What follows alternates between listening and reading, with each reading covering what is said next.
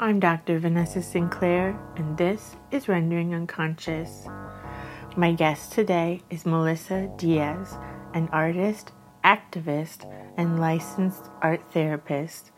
She holds a bachelor's in fine arts in painting from the University of Central Florida, a master's in art therapy and creative development from Pratt Institute and is certified in integrated mental health addiction treatment. Melissa has 10 years of experience as a creative arts therapist, working as a primary therapist, group therapist, and program assistant director. She has utilized art therapy in a variety of settings, including inpatient and outpatient mental health, family shelters, schools, and museums. Through these experiences, Melissa has had the opportunity to support individuals experiencing difficulties with depression, anxiety, trauma, developmental disorders, serious mental illness, addiction, family issues, life transitions, and stigmatization. Melissa practices an eclectic art therapy approach, utilizing humanistic, attachment, and behavioral frameworks tailoring each therapeutic experience to meet the client or group where they are at. Throughout all her work, she weaves in mindfulness practice and self compassion. In addition to her therapeutic practice, Melissa founded Open House BK in 2010, a Brooklyn based community arts initiative that provides affordable pop up events emerging artist exhibitions, and therapeutic workshops.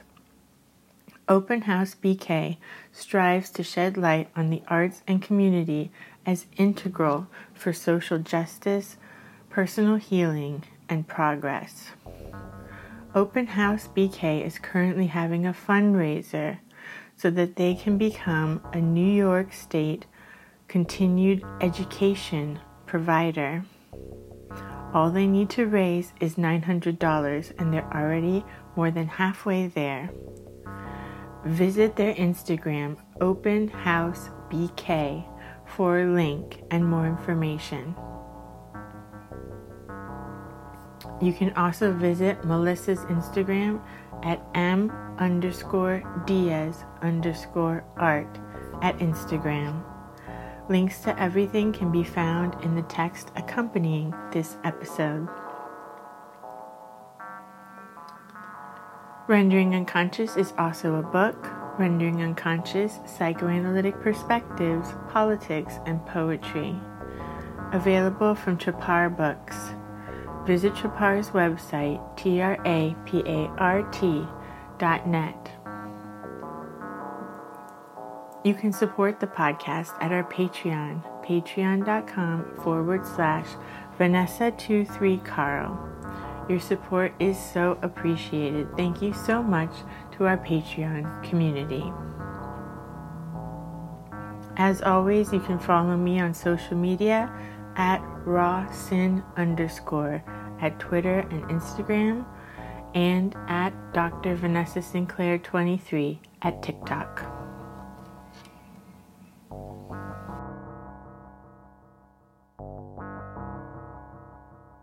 So usually I let the guests start wherever they want, but with you, I am going to say, Melissa, thank you so much for coming back. You were my second interview ever.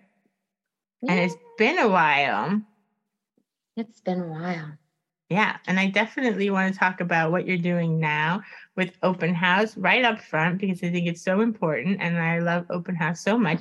And you were actually the first person to ever show my artwork. Thank you very much. Oh, yeah. mm-hmm. I want to thank oh you for that. Gosh, Vanessa, I remember. And that was such an, you know, you're not the first person that I've had that experience with with open house where it's been an individual who's like, I don't I I don't make art. I can't say that I make art or had or what people had told them and like just getting the opportunity in a safe space to show and be like, oh, everybody makes art. like no matter who you are, you're doing something creative. And then you went on to be such a cut up collage master.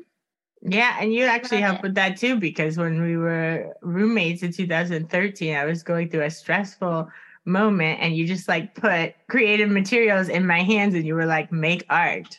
And that and I've been making art ever since. So thank you for that too. Oh, that gives me chills. That makes me feel so happy because I feel like as I'm kind of shifting gears in my career path, that's like the root of being an art therapist is who I am and who we are. You know what I mean? It's not the clinician and the title and the license. It's like, I was like, you need to get out of this cerebralness and you need to make something.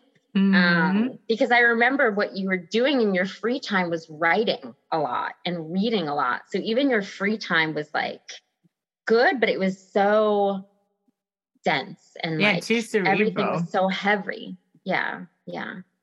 Oh, that makes me feel really happy. Um, well, I can jump into talking a little bit about open house. Um, so, you know, for those who don't know, it's a community arts initiative that I started like 12 years ago now, it's 2010. Um, and it was just supposed to be an opportunity for artists, emerging artists, musicians, poets, dancers, you name it, to show their work to a community where it felt like you had an opportunity, like in New York, especially the gatekeepers of galleries and shows. And it's so hard to find a space. But it was also really special time where we lived and when we lived here, where there was a lot of creatives that were just like, we're all in this random, like, not Bushwick, not Williamsburg, not Chelsea, just like random Sunset Park, South Slope, Brooklyn. Um, and so it was really just about an exhibition space, like just an alternative space. Like we all have places we live who's willing to open up their place so we can share in that kind of like salon style. And I feel like a lot of the work you do is kind of variations of that old school kind of salon style. Um, yeah. And so I think maybe like about five years in, when I started getting more into my art therapy work, Open House branched out a little bit into classes. Um, I started working with Christina Danello, and she was the assistant director. Um, and we did art and music, no, art and movement. Um, I mean, there was a lot of music involved in open house. Every open house show had musical um, artists as well and that was a big part of it too it being interdisciplinary it being for everyone and it being for anyone who wants to like show up show their stuff and share in space even the guests having opportunities to interact um, and so when christina and i started classes we did a bunch of children's art and movement classes and then i did some more art courses and then i did some wellness workshops um, I collaborated with New York Creative Arts therapists and did the Real Art Therapists of New York coloring book and did some pop up coloring bars through Open House. And then just, you know, life got really real and it, I needed a jobby job and it took up all my time. And Open House has been on hiatus for maybe five years, maybe, or something like that um, still utilizing it as a platform to share other people's artwork, to share new and emerging projects, to share mental health resources. So it's still been social media alive a little bit. Um, but what I'm doing right now is I just finished my application to become a continued education provider um, in New York State for um, licensed creative arts therapists. And what brought that to mind was I me kind of leaving teaching, leaving some of my roles as a clinician, but yet really loving the true value of creativity as a source of wellness and also loving teaching and and sharing different tips with everyone. I think what I was noticing in the field of art therapy, in many different mental health fields, in academia, a lot of gatekeeping on of information. Um, so um, by opening up as a continued ed provider, I could provide courses that could be for licensed creative arts therapists to gain um, CECs, which you need anyways to maintain your licensure. Um, but often a lot of courses are expensive. They're kind of the same topics. Um, and what I've really noticed is that there's not a lot of arts based opportunities to get continued education credits. Um, and so even within our field, so like um, in our nationwide certification as an art therapist, and then New York State's um, licensure for creative arts therapists, there's only one opportunity that's in the art realm um, to receive a continued education credit, um, which is a juried exhibition. Mm-hmm. So I did a few of those. I did a couple of them with um, Pratt Institute um, in the creative arts therapy department. But what I would like to do is continue to kind of highlight the art in art therapy.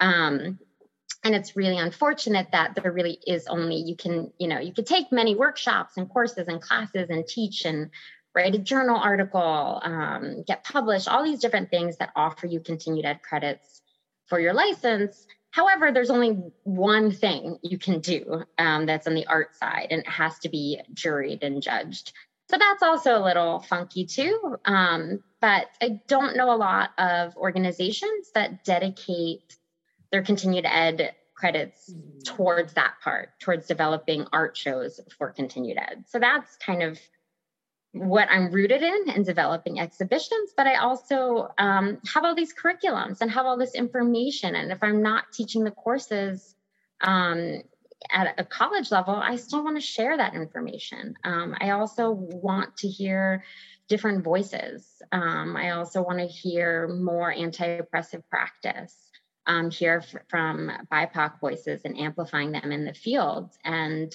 just try to bridge the gap with what I feel is missing from the continued ed credit opportunities. Um, and try to make it a little more fun and a little edgier and a little bit more like open houses style, which is kind of interactive, relaxed, creative, fun, art party esque. Um, yeah. So, and I think you can identify too with having to get, having to maintain your license, having to take certain courses, um, or all the different things you do. And a lot of times it can be kind of status quo I don't know if that's a feeling you get or like the same Absolutely. kind of offerings that are come around, but from different organizations. Um, and I also, open house has always been a side project. It's always been a passion project. I never want it to be my full time job because then I think it would change how it feels.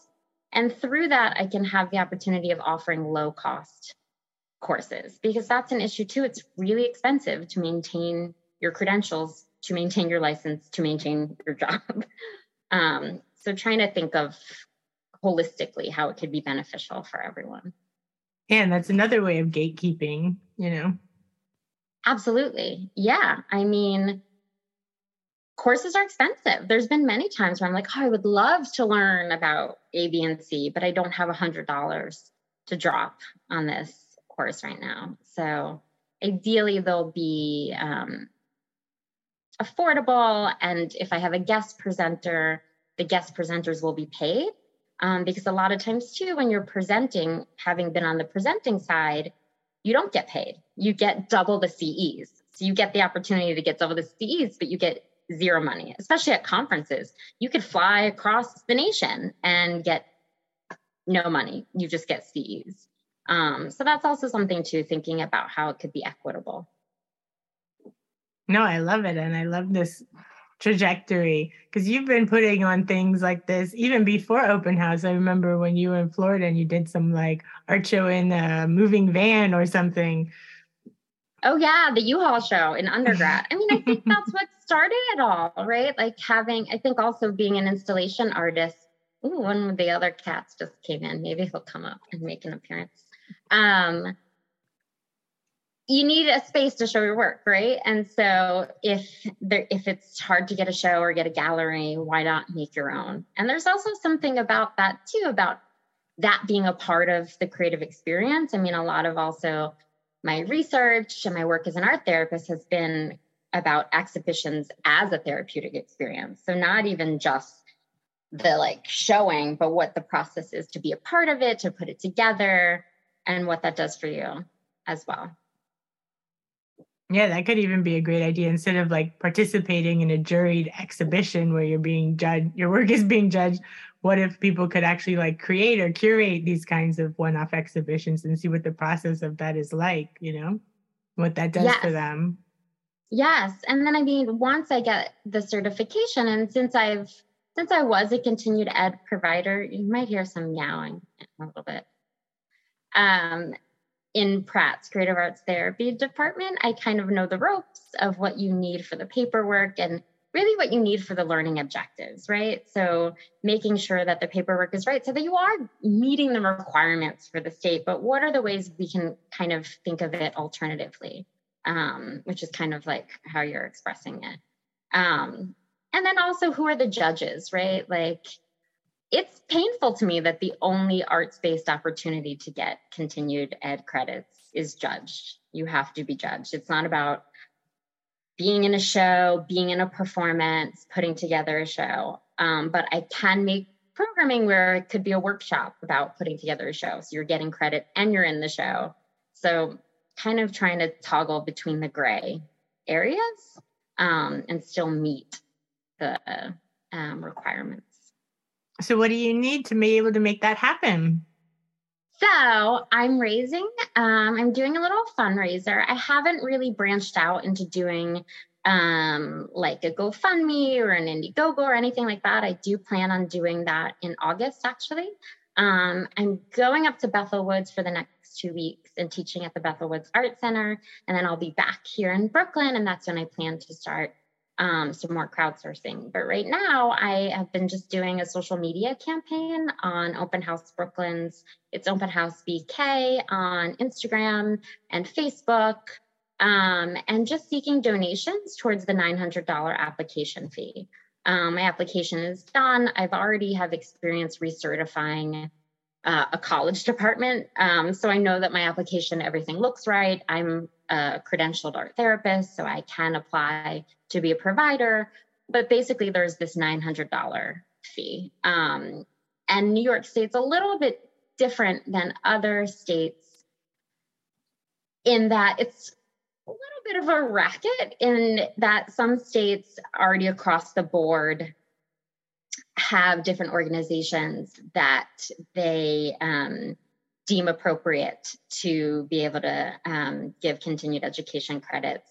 But with New York State, you have to apply. And so each organization has to apply specifically to be a provider for creative arts therapists and pay the $900 non refundable fee. So right now, I'm just working on a social media campaign. We've raised $375 so far in just two weeks, which is so very sweet. And a lot of it has been from other creative arts therapists and people who I plan to have as guests and do workshops. Um, so I'm just kind of starting really grassroots right now. Um, I think I will definitely make it there. And it was also something that I had to like really think about my own vulnerability. What does it mean to say, I have this background, I have the experience, I've done programming for over a decade, but I don't have the $900. And what does it mean to share that um, and share and open up to crowdsourcing? So that was something that I reconciled with for a while. Like, what, you know, what does that make me look like? Does that make me not look credible? Um, but I think I'm feeling in this world and climate today that I'm seeing more transparency and we need this transparency. We need to know how much things cost, how much people get paid. We need to see salaries. We need to like be able to work in a more equitable space. So I just was like, fuck it. I don't have $900, but I might have some people who want to support this that I also will have be a part of it. And I plan on, um, I've been working on my own um, little coloring book so I'm also going to give everyone who contributes um, a free coloring book that I will send out with a little package of supplies just as a thank you. Um, and that will be coming out in September. Um, yeah. So it's and actually it's actually kind of nice to speak this here um, and say this out loud because it's interesting to think about identity, money, status, right? Like where you think someone should be, where we think we should be at this point. I mean, I've been in the field for 14 years. I've worked in private practice, I've been a professor, I've been an assistant director, and I don't have an extra 900 bucks. Um, so to be able to be honest about that, and it's been really kind of making my heart smile to see how supportive people have been so far. Well, I am also sure that we will raise the $900. Oh, yeah. You do so many things for communities. Like last time you were on the podcast, you were raising funds and doing art sales to raise money for Puerto Rico after Hurricane Maria.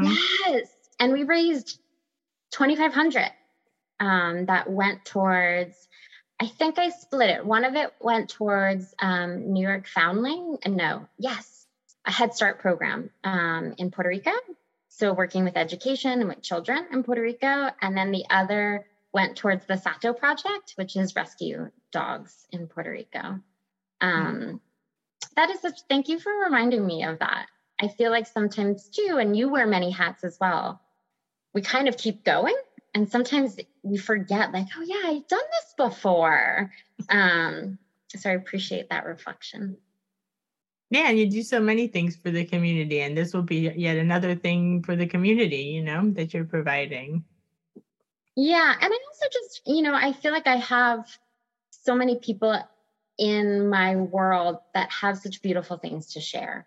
So I not only want it to be educational opportunities for creative arts therapists, which would be dance therapists, drama, music, art, um, but also for anyone, right? So I would love for Jason Hoff, my best friend, I would love for him to do a writing workshop. I would love for Christina Danello to do um, movement or anything she was interested in, or um, her husband Doug to do music, or you to do anything you want. Um, but also opening it up to just being a monthly educational workshop. So some of them will be strictly for CEs, but they'll also be open to everyone. So that's something that I'm passionate about too. But this idea of gatekeeping, I want to, op- or of not gatekeeping, I want to open up these courses to anyone who's interested. So if you're an artist who wants to learn about the therapeutic uses of materials, why not? If you're a teacher who wants to learn about that, or a social worker, or anything, why should we be hoarding these special um, concepts? Absolutely. I love that as well. Um, I also love that Jason's doing cut ups now too. Oh my goodness. what I mean, goodness, cut ups have taken over. you are, I mean, if you started a cult, it would be a cut up. I think I think I have. I think you have. As I as I said that, I was like, I think it already happened. Yeah, Jason could have a chapter, uh, a chapter of the cult. totally. His new book looks great. And you did the cover art for his first book, her second book. Love oh, Case was his first book. Ben's book was his second book. Book great. So beautiful. I'm just gonna plug my best friend right now because it's so beautiful. Yeah, Larry got Press it too, actually. So nice. It's it's and it's also cool because he's writing it through the year of the pandemic. And I think as I'm reading some of these things now, I'm thinking hey. about, yeah. Oh, Jason. Jason, we love you. that will make him happy. Harsh Cravings by Jason Hoff. I am. Um, I feel like what's cool as I've been piecing through it, and he'll know I started from the back, and he's like, "You're crazy," and I'm like, "I am crazy. I always start backwards." Um, it's cool to read this now and think about how much has changed, right? Like while we were thinking we're going through the biggest changes through 2020 and now it being 2022 and I'm like so much has changed and so much about what we were working towards has changed and I think some of what really matters has gotten distilled. And I think that's also part of what brought me back to open house. Like got just so burnt out during the pandemic and just thinking what do I even still like anymore, to be mm-hmm. honest? Like, what still brings me a sense of joy or a sense of excitement? And the list got very small, you know? So I think it's interesting to read this and be like, we survived a lot. We really survived a lot. No, and, and not even true. collectively, but individually, I feel like everyone went through so many different like growth spurts and traumas and then on top of the collective. It's like an onion of layers. Absolutely. And yeah, no, I feel the same way that if something doesn't make me excited or like give me that excitement, the dry feeling, then I'm just not going to do it because yeah, life is short and we don't know how long we right? have and why waste I mean, your time think, doing things that you think you should do because of yeah, like you said, like some sort of prestige or something like that. It's like forget it, who cares? The shoulds, a case of the shoulds. I feel like the shoulds really got thrown out the window. Um, Fuck the shoulds. thankfully, right? Mm-hmm. Yes. Um, that's such a favorite thing that I love working with with clients too. Is like, sounds like you have a case of the shoulds. um, or the like, the and over the buts. Like now I'm like, everything's and. Nothing's like, but what about this? But what about that? I'm like, no, and like kind of just like, you know, leaving roles that I thought were kind of the make or break of my life. Um, and it being like, and they were killing me. By the way, I'm wearing, I found this. So I moved into this new apartment like a year ago. And I, I mentioned before we hopped on that I'm still unpacking um, because my previous place where you stayed with me, I was there for almost 12 years. So this was like a very big move. And I recently just found this shirt that my grandmother made me. And it is an Afghan that, and it's one of the last things she made before she passed. I'm going to see if I can show you the back. It's so cute.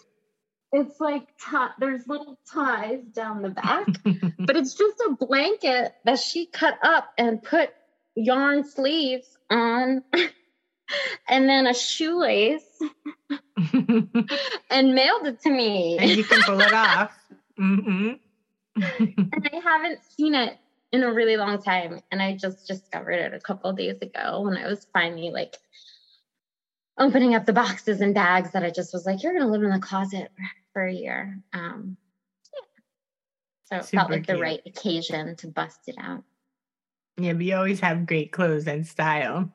Thank you. I mean, I think I get it from her. I think that's been a lot of my time too during the pandemic is like considering ancestral creativity, right? So we talk so much about ancestral trauma and what we pass down and what we break breaking the cycle, but also thinking of the flip side, like deprivation and trauma and survival of our ancestors and what kept them going and definitely sewing and making things and decorating kept my grandmother going um, and making stuff out of nothing. And I think even just moving to a new apartment, just all of those aspects of her I see coming out.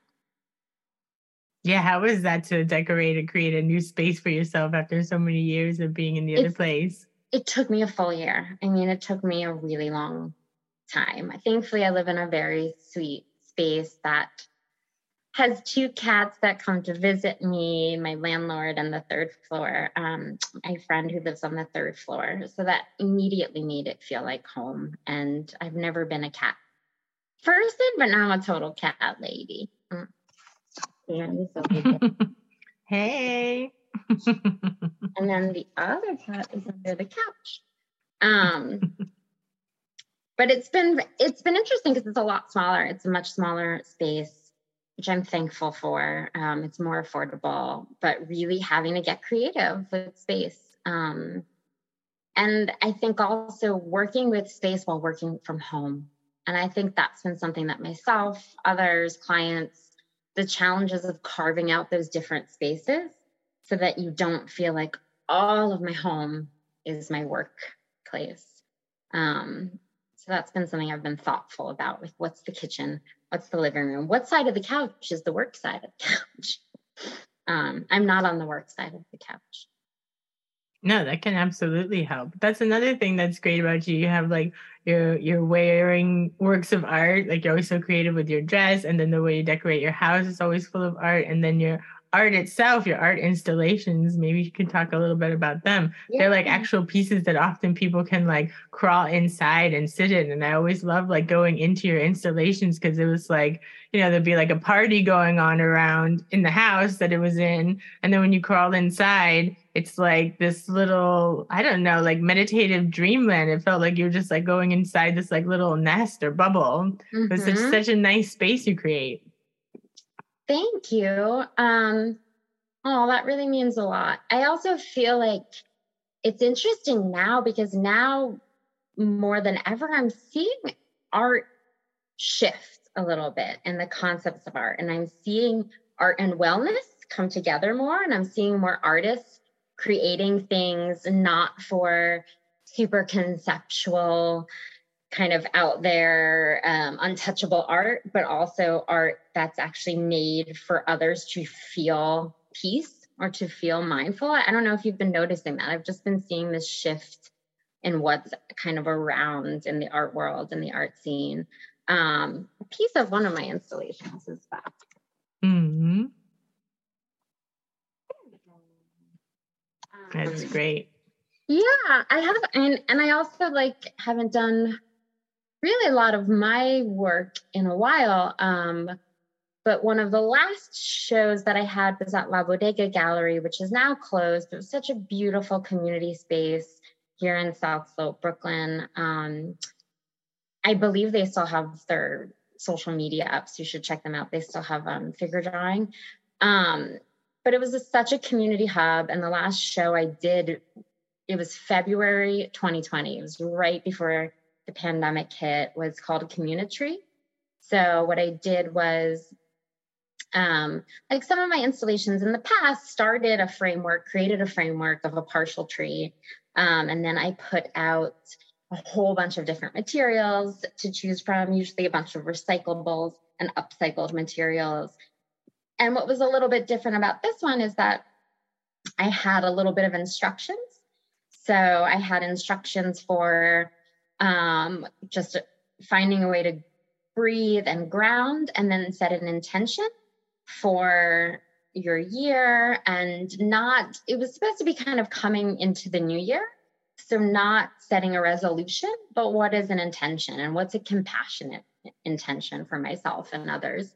And so the idea was that while you were adding on to the tree and weaving into the pieces that were there you were also actively setting an intention while you were doing so. Um, so that was one of the last installations that I did, and it ended up being this wild, funky tree form. And I held a couple workshops there um, for families and for adults. And it was just so cool. It was such a kind of it was a beautiful thing to happen before the world took a wild turn of events.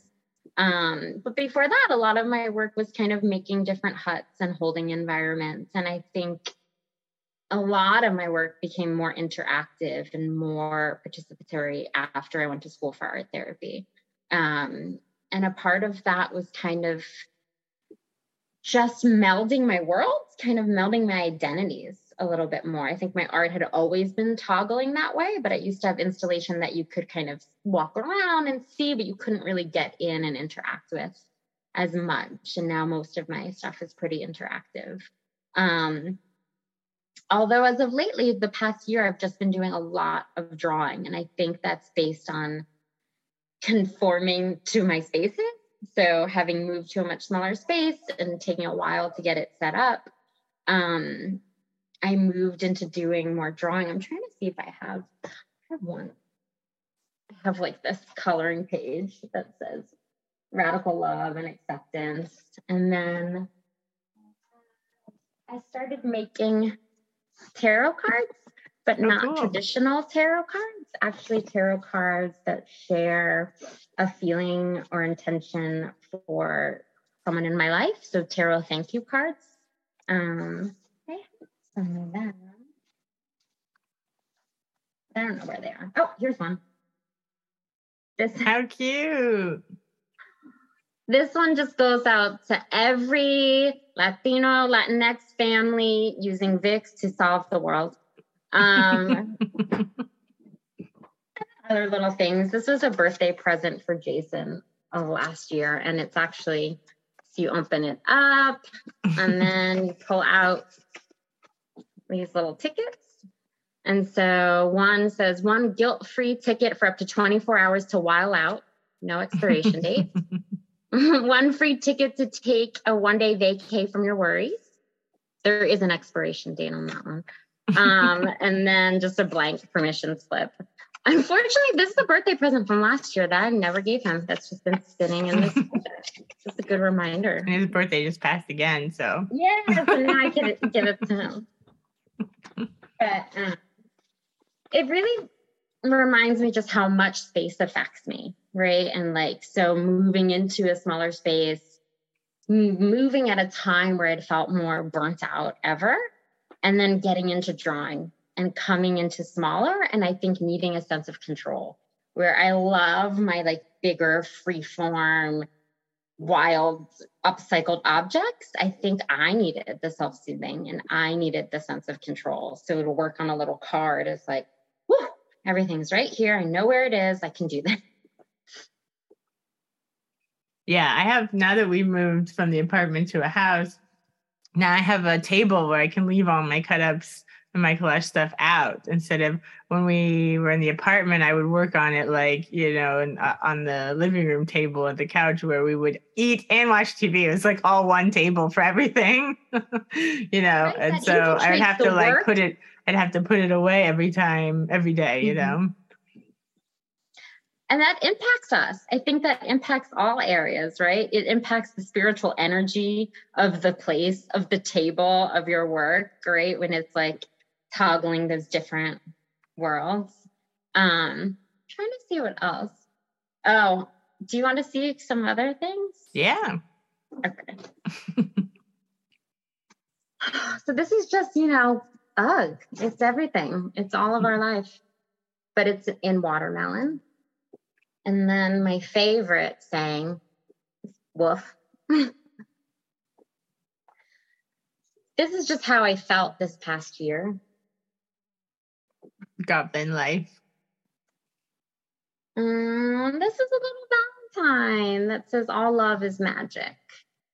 And I feel like this is needed now more than ever, kind of just in seeing the polarization of America and just seeing how gross and disgusting things have gotten. And also even thinking about something like yesterday I was reading about the monkeypox and like the intense stigma. And I'm like, did we learn nothing from HIV and AIDS? No, we're going to do it again. We're going to do it again. We're going to just stigmatize a disease. Okay. Uh, so I don't know. I feel like there's definitely been a part of me too, the world, the things that feel so out of control to come in and draw and find that little piece of control. Um, also something we learn as art therapists is this expressive therapies continuum or the continuum spectrum of materials.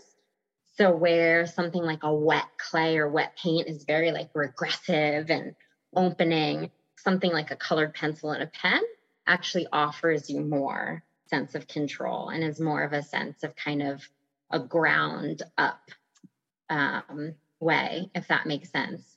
And even like something like collage too can be like when you have all the pieces can feel really messy and when you're just like cutting can feel very grounding and controlling. I don't know if you get that. Oh yeah. I go through phases with what i feel like i need to do. And like yeah. right now i've just decided that i have to reorganize all of my materials before i can work on anything else. I get into that.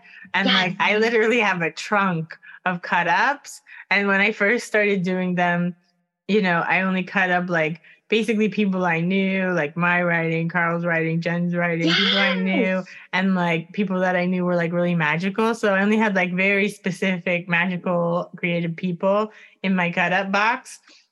And then since then, I've cut up like more articles and just like random things in newspapers and stuff. And that was okay for a while. But now I'm like, I don't want that material in it because I saw how like potent everything was when it was like really just like the source material was so potent. Yeah. And like Burroughs and. Gysin always say, you know, you can cut up anything, grab any magazine or whatever. It'll always say Yeah. something. And it's true, it does. But I really, it was just like it said so much more when when the source material was really potent. So I've decided I have to like go through my huge trunk and like take out all the things. Also, like when you cut up a newspaper or magazines, there's a lot of like, you know, crime and murder and stuff like that. And I think since there's been so much death this past couple of years, including murder, and it's just like Mhm. I don't want that in my cut ups. I don't want it in my Yeah, cut ups. yeah. There's enough murder and crime and stuff in the world. I don't need it in my art. So I feel like. I want to like go and like pull all of those kinds of news stories out and get rid of them and just like go back to like only having texts that are like really creative magical texts. Yes. Well, carries the energy, right? Yeah. Like it's not even that the word has the impact. It's the energy of the story, of what brought the story, of like, and then that, right? And also thinking of cut ups of being magical and being magic, right? So you're definitely, it's hard to separate that energy if you cut it up from something that is that like harsh triggering material. Yeah. It's true. So that's my next thing. And then I decided I'm also gonna I have an, I have two trunks. I have one trunk full of words and then I have one trunk full of like images and magazines. And I've decided I'm also gonna go through the magazines and like cut out pictures that I like and put them all in a box so that I have like a box of like image material ready. Because right now when I when I feel like doing something, I just like grab magazines and stuff and I don't really look very carefully. I just like grab things that either fit the page or a different color scheme that I'm using or something like that. Mhm. But I think instead of having to go through all these magazines, flip, flip, flip, flip, I could just like have a box of like source material. That might be fun. Um, yeah, and I like the idea of there not being a restriction. And like if that works for now, like if this feels good, this is Yeah, it will change. Probably as soon right as I set all this up, then I'll decide to do it a different way. yeah. But you needed that process right? Mhm. it's like you needed that process to get to that. And that also thinks and makes me think of like again thinking of like how materials affect us. And i, I so i taught dynamics of materials at pratt for the um a couple years. So when we got to the collage section um first of all i showed them some of your cutups um but Oh. also yeah you were in some of my lesson plans um and then I also talked about the difference between offering a stack of magazines or offering pre cut images, the difference Hmm. between um, categorizing your images, right? Offering, because I used to do, sometimes I would have a collage group or um, course, and I would have like places, people, animals, things, and kind of have those categories and really tuning into personalizing it for the group, personalizing for the client. What do they need? Do they need to kind of look at a magazine and be able to have choice, right? Or is that overwhelming? Might that might that be overwhelming and it might be good to have some structure and here's a box of images and it's in a nice container and I can kind of self-soothe and pick my images. Do we need to have a box of words? So really being thoughtful about not like what the project is, but how do I prepare the materials that's person centered and also thinking about so many places I worked, the magazines didn't match my clients. Like, I can't have magazines that are all white people and none of my clients are white. like, it didn't make any sense in so many places. I was like, this is horrendous. This is just like not at all showing diversity. So, really being thoughtful too of where am I sourcing my materials from? How are they relatable to the people that I'm working with? Or what do they want? Bring your own magazines in, you know?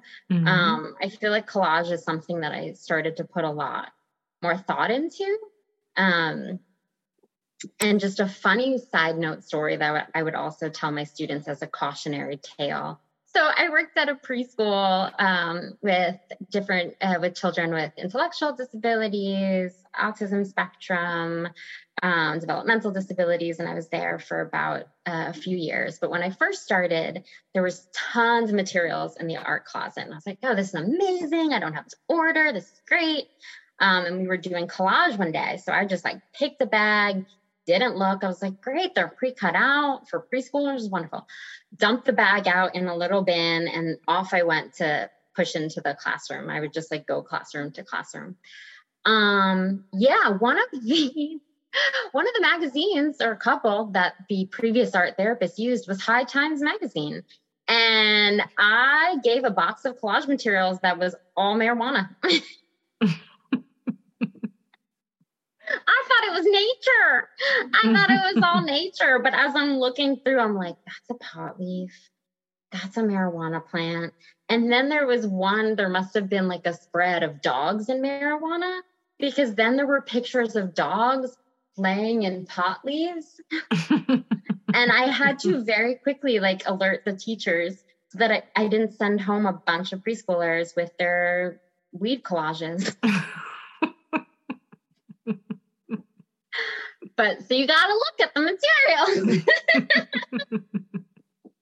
I mean, personally, I was like, this is awesome, but I couldn't, I couldn't go doing that. but it's funny. just something to be aware of. Like, what Only is the content? it was amazing. I was like, who was the previous art person or art therapist here? Why did they sabotage me?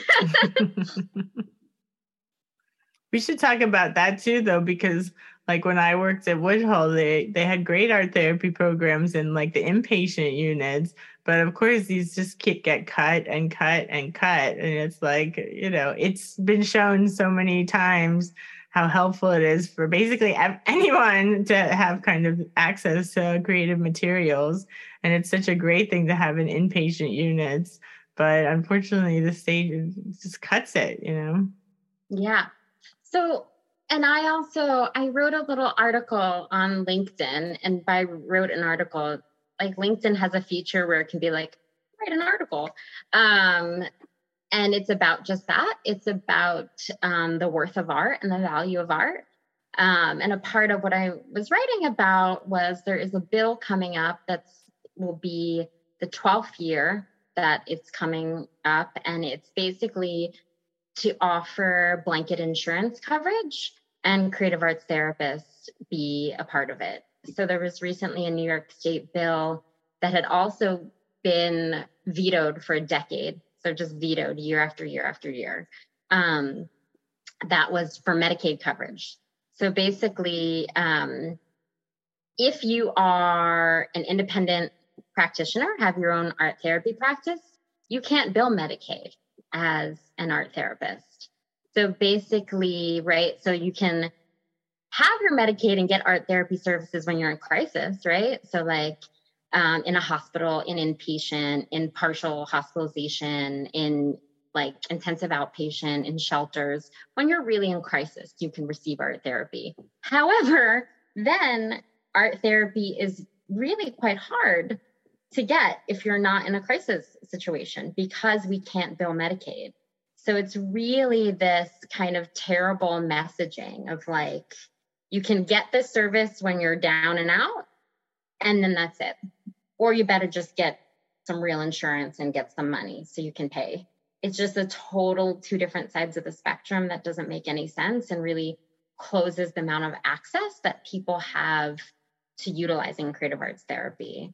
Um, and it also makes it so that if you are someone who's in private practice and you want to survive off of it, it really changes the type of clients that you're available to see. So that was vetoed in January. Um, I was a part of a campaign when I was on the board for New York Creative Arts Therapists. I was the chapter delegate and a part of a campaign for Cuomo to sign it in. He vetoed that um, in 2019 no, in 2020. Um, and then Kathy Hochul just vetoed. So basically, actually, it was very specific, and it and it could relate. You re, you could relate. So it was a bill that would allow for licensed marriage and family counselors, um, licensed mental health counselors, licensed creative arts therapists, and psychoanalysts to bill Medicaid. Um, the bill was amended to take out psychoanalysts and creative arts therapists and passed for mm. licensed mental health counselors and for um, licensed marriage and family counselors. So basically, you know, the poor, they don't deserve an unconscious. They just don't, they don't get one. And that's actually something that um, is a quote. I'm going to send it to you actually so that you can have it because it's a quote that I'm taking from one of your friends, actually. Patricia Gherovici. Yes, yes, yes, yes. yes.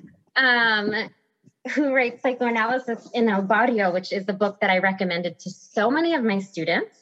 Um, it's been used in my students' theses um, because there's a huge divide in what we what when once we toggle into the arts, the work is like, no, we're gonna cut the arts programming. We're gonna um, why would why would someone on Medicaid need art therapy or creative arts therapy or psychoanalysis? That's of the upper echelon of people, right? And it's just so bizarre and also really shows this kind of colonial point of view because when you think about the root of who are the communities and cultures that value the arts as healing, that value the arts um, or spirituality as a part of education, right?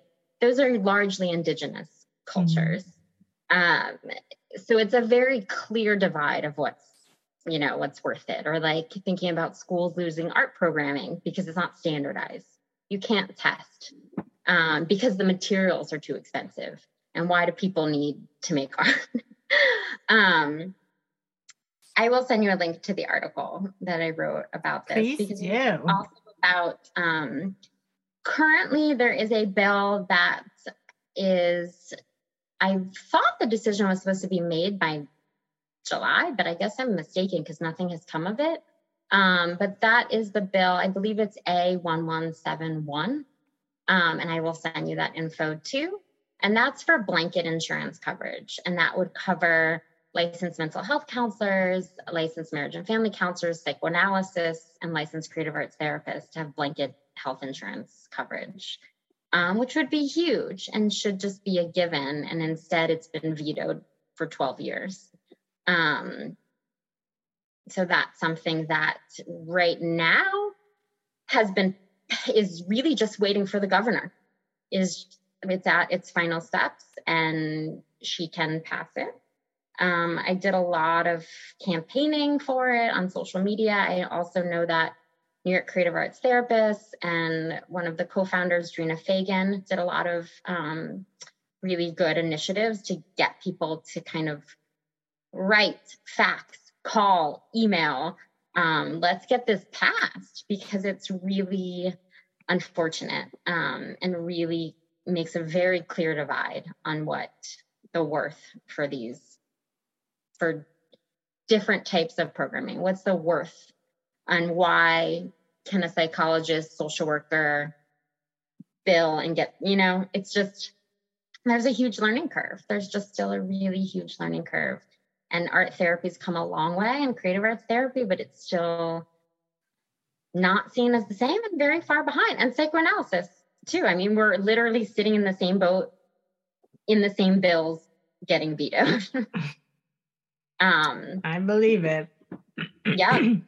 So, but that's something that um, also when I'm thinking about open house and the continued ed programming is like bringing the art back in art therapy. Um, I think also, I think of like the open studio process, which Pat Allen um, and Deborah Block, who were um, some founding art therapists, created was purposely to declinify and demedical model um, but I feel like I'm seeing things go the other as we're progressing. I'm seeing things go the other way, um, especially in certain areas. I think East Coast versus West Coast. I think New York City also is a much more medical model space. Um, but yeah. Yeah, it seems like yeah, exactly. Like as we push forward in so many things and directions, there's like this kind of uh, defense or pullback in another way. It's like very polarized, you know. Like in some some ways things are progressing so well, like with bringing more awareness to a lot of different social justice issues and things like that. And for like, you know, magical practices and stuff to be more yes. in the mainstream and like, um, yes. You know, I have the psychoanalysis art and the occult series where I'm reading this book called The Lost Knowledge of the Imagination. And they, they call it, oh. they, they say instead of that occult knowledge is, is often, like you said, indigenous knowledge and mm-hmm. it's, it's, knowledge that's been excluded and i, I really like mm-hmm. that phrasing because it's it's been occulted it's not just like hidden knowledge for no reason but it's yep. been consciously excluded it's excluded knowledge um, but it is a form of knowledge in its own right and these practices that have been excluded are like thousands and thousands of years older than the current paradigm um, yes. yeah which totally relates to art therapy, right? Art therapy comes from a very Eurocentric medical, psychoanalytic, psycho psychotherapy background, like kind of its roots to it becoming a clinified field. But art therapy has been around since the dawn of time. Um, people utilizing the arts. And even I think about the materials class I was teaching, like making sure to kind of make that the bedrock of the knowledge. Um, but really talking about that, right? Like talking about creation and what's the appreciation. Um, and I try to kind of talk about that in the courses I was teaching, but I also want to have that as a part of my continued ed workshops, like continuing to utilize these materials. And sure, let's make mandalas, but let's educate and bring some history and context to where these things have come from and how do we pay respect to these cultures. And I think of things like land recognition and, um, you know, so many talks I've seen where people give land recognition, which I think is really important. But then I'm like, well, what's next though? Like, I don't know. Like right now we're on Lenape land, but I didn't give land recognition because I don't have any Lenape art or information to share about what's happening. Um, I don't know. So it's like a I do feel like art therapy pulls from things that have been happening in history forever. And I do think that's coming to light more. But it's also like the systems that be that are quantifying, and the arts will never fully be able to be quantified. Yeah, and art, you know, uh, the first kind of artworks were also very spiritual, right? Like people creating things that they utilized kind of to make sense of the world and to pay tribute yes. and to honor things. Um, and we put them in museums and people look at yes. them and they're like, that's nice. But all of these things had like ritual purposes, you know, they were yes. like um, interactive, like, like mm-hmm. your installations, like they were interactive. Art wasn't just like something you go to a gallery yeah. and look at, yeah. it's something people created because of a certain drive to connect mm-hmm. in a mm-hmm. certain way. Um, yeah so it all fits together and that obviously like had some sort of mental process that was needed at the mm-hmm. time as mm-hmm. well um, so it's um it's really that's really the root of everything of, of all culture it's people creating art ritual artifacts um, yes. And that having some sort of yeah like a conscious effect on consciousness you know yes i think about um i think it's I forget which book it is. I think it's Child Art Therapy. Judith Rubin, who's a pioneer art therapist, um, in the beginning of the book, talks about the cave paintings. It was like people needed to communicate. We needed, they needed to share and communicate. Um, and this has been happening um, since the beginning, right? And so, like the different ways that we commodify things, and actually, if we think about you know, what were those people trying to do? They were communicating with one another, um, or they were communicating from within, right? Yeah, when I, I was recently in France uh, for a wedding that was rescheduled from before COVID uh, started, because COVID is still happening. Um, and uh, when we were there, uh, we were in the southwest of France, and we got to go to um, see some caves that had they weren't paintings, but they were more like etched etched into the rock. And uh, they said the, the etchings were uh, 30 to 35,000 years old. And that people had been living in that cave system for approximately 80,000 years. It's just mind mind blowing. It was amazing to see. Mm-hmm. Did you? I feel like that has be like bodily feeling. Yeah, no, it was intense. It was like going into this womb because they have it. They had the the entrance. It was like a natural cave, which was why it was so uh, uh, hospitable for people to live in. And it had like at the peak of the cave, there was like a little hole that was naturally there so people could have a fire and have the smoke go out. Mm. And it even had like formations where like the center was kind of a bigger room. And then there was these kind of like side, like little cubbies off of the center. And they said we assume that's like where people slept, you know? So it was like kind of like, yeah, it's like a home made in this kind of rock.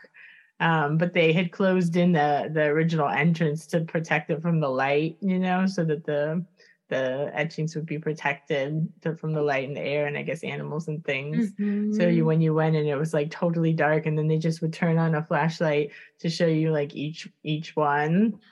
And it was yeah, it was really amazing actually. It was very, very cool. That sounds amazing. The illumination of it. Yeah. From the dark to the it light. very cool. Was there anything else that you wanted to mention that we didn't get to? Let me think. I wrote a little piece of scrap paper around here where I wrote a bunch of stuff. But I think that we talked about it the New York Bills, open house, the worth of art, gatekeeping. These are the things that I have written down. Burnout. mm-hmm. Um yeah. That is I mean, it's so funny that I feel like I mentioned gatekeeping a lot because I feel like through I've been in the field, I've been in this work for like about 14 years, and I feel like my mind has changed so much through this time. And I think the pandemic has brought a lot of that change about. And all I want to do is share my information. I, you know, and I think there's also this push pull between the fields, right? Because, you know, we're getting denied um, access to people who are Medicaid, blanket insurance, all these things that we don't really quite fit into yet. Um, and at the same time, I'm like, I don't want us to do the same practice in creative arts therapy. So I know that a lot of people are like, not a lot. There's a, a I feel like a section of creative arts therapists who are very protective about the work. And I get that. And I feel like I used to really feel that way. And now I see different ads for certificate programs, and people are really kind of up in arms about it. And I went to school for my degree, and I have, and I'm like, let people get their certificates, be a social worker, go to school and actually be able to pay for it, not have $300,000 in loans, and then get to utilize creative arts. Like, so a lot of, you know, one thing that I've been doing recently is I still get a lot of people that reach out to me via DM email wherever um, asking me about art therapy and asking me about going to school for art therapy. And honestly i've kind of switched gears through the past couple years and i'm just like research the cheapest degree. Research where you can go. Can you get a social work degree and learn the clinical piece and then also be taking art courses and really enriching your creativity and figuring out a way to utilize your creativity so, not to take away from art therapists and not to say that someone can just open up shop and call themselves an art therapist because you can't. It's it's a field. You have to get training. You have 1500 hours post graduation training. You have your exam and all of that. But I think I'm really right now just wanting us to open up and like hold each other more and hold each other if we're all in this mental health mess together um, how can we work together in these fields? And I feel like I've definitely shifted gears and I feel like people can go to school for one field, but still utilize the creative arts in their practice and in their work. And it doesn't have to mean that they're stealing our jobs or our titles. Um, I don't know if that makes sense, but I feel it like makes total sense. And again, it's about. I think that's what happens a lot though with the the systems and power well, is that it's really it's really a systemic issue, right? Why aren't these fields covered? Why aren't they given the recognition they deserve? You know, why can't people get access to this? But then instead of people looking at that, it turns more into an infighting thing where they say, oh, well, this person's not as qualified because they went this route. And that, you know, be, but it's not really about that. It's really about changing the system. That's what needs to happen. Mm-hmm. And that yes. I think, I think, especially with mental health fields, but in probably in lots of fields, you yeah. know, everybody has such different routes to get to where they end up and they all end up like winding in their various ways but those kind of different routes is what makes your experience unique and then also mm-hmm. gives you mm-hmm. kind of unique skill set um, that usually you know is is founded off of what you have kind of naturally and mm-hmm. you know yeah they should all be celebrated i don't I, I i don't have a very competitive spirit at all in that way because i've never found it to be the case that like you know, you taking this takes it away from me. In my experience, it's like, oh, we all share, share resources, try to support each other and whatever each of us feels driven to do. And then we all end up doing better in the end. you know, that's my mm-hmm. experience is that we can all like lift up and support each other in what we're doing rather than trying to nitpick and tear tear each other down. Well, that's what capitalism wants us to do, right? Like that's what the systems want us to do, and that's how it keeps people down. And I think even this podcast, like rendering the unconscious, and all the work that you've been doing is just that. Is a literally like, let me bring all the different types of thoughts and ideas and share and inform one another and promote one another. And I think that's so special with the work. And I think it's so inspiring. I think I always kind of continue to look at your work at like this inspiring in being able to integrate like your passions, your education, your like so your arts, your psychology, like all the things. Um, and I and I'm hoping for, and I think I'm seeing even some shifts in the art world that way, like seeing things like I um I was doing a small series with Dia Beacon, their Chelsea location. Um, and it was an art series, and I can give you the information so you can share that because the artist was incredible.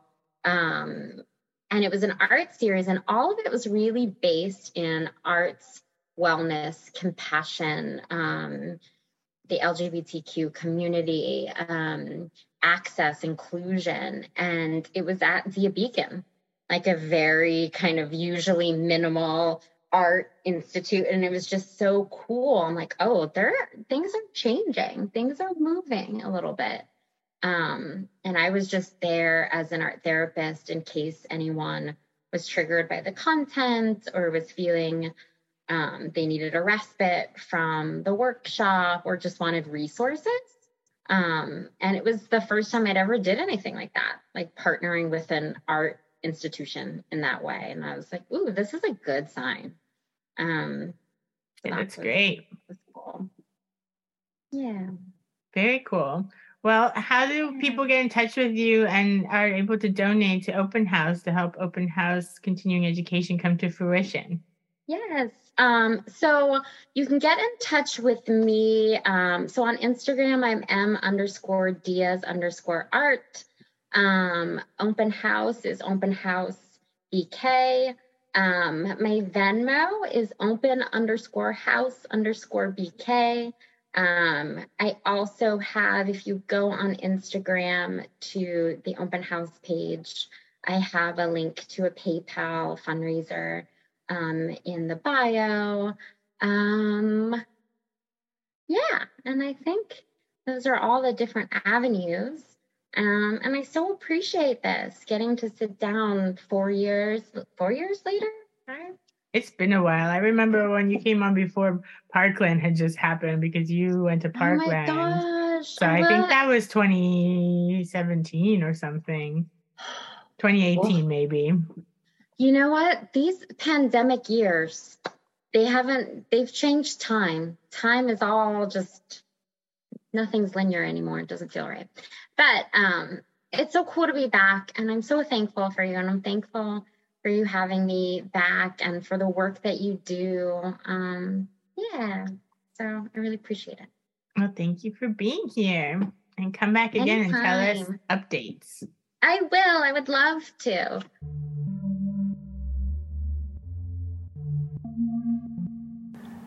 Thank you for listening to Rendering Unconscious. You've just heard a discussion with Melissa Diaz, artist, activist, and creative arts therapist. Visit her website, melissadiazart.com, and her social media, m underscore diaz underscore art at Instagram, and visit Open House BK at Instagram, and donate to their fundraiser.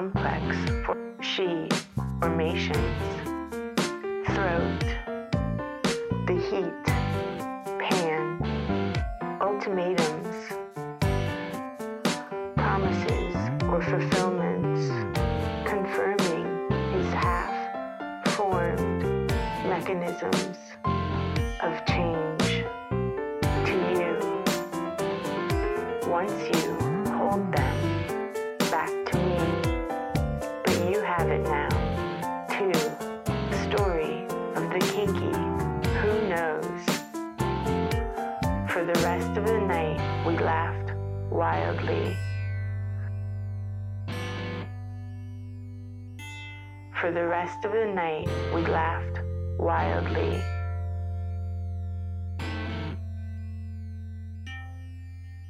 For the rest of the night, we laughed wildly. For the rest of the night, we laughed wildly.